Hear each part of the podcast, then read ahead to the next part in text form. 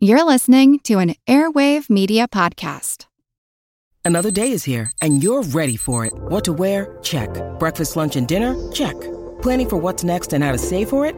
That's where Bank of America can help. For your financial to-dos, Bank of America has experts ready to help get you closer to your goals. Get started at one of our local financial centers or 24/7 in our mobile banking app.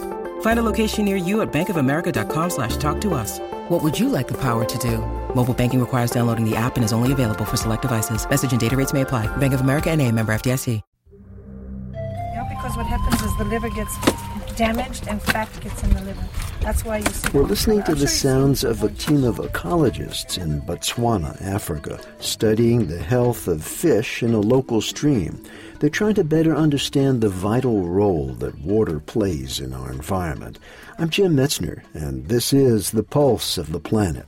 Increasingly, water is seen as a limiting resource globally. There just isn't enough of it. And what there is often not of good quality.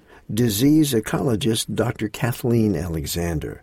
And we're also seeing that what happens to the water, mercury, fish, people are anxious about eating fish now because of those changes. So it's not just what happens to our environment, that there might be a polluted stream, and we're concerned about that. We're seeing that water fundamentally is going to describe our health. And it might not be out your front door. It could be all the way over in Africa somewhere, that those changes will eventually influence us all.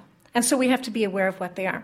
What do I mean by that? Is that as we transform these landscapes, as you build the parking lots, as you change the road structure, as you build a new residential area near the river, for example, and you have septic tanks, as you displace vegetation, move animals around, things change.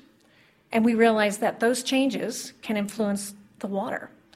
Now, that water can change in profound ways. The ecosystem can change in profound ways, such that what we're used to getting, clean water, a clean environment, is no longer there. And how do we identify that tipping point where the ecosystem can no longer give us this clean water? That's what we're trying to figure out. And those are the critical questions. Pulse of the Planet is made possible in part by the National Science Foundation and Virginia Tech, inventing the future through a hands-on approach to education and research.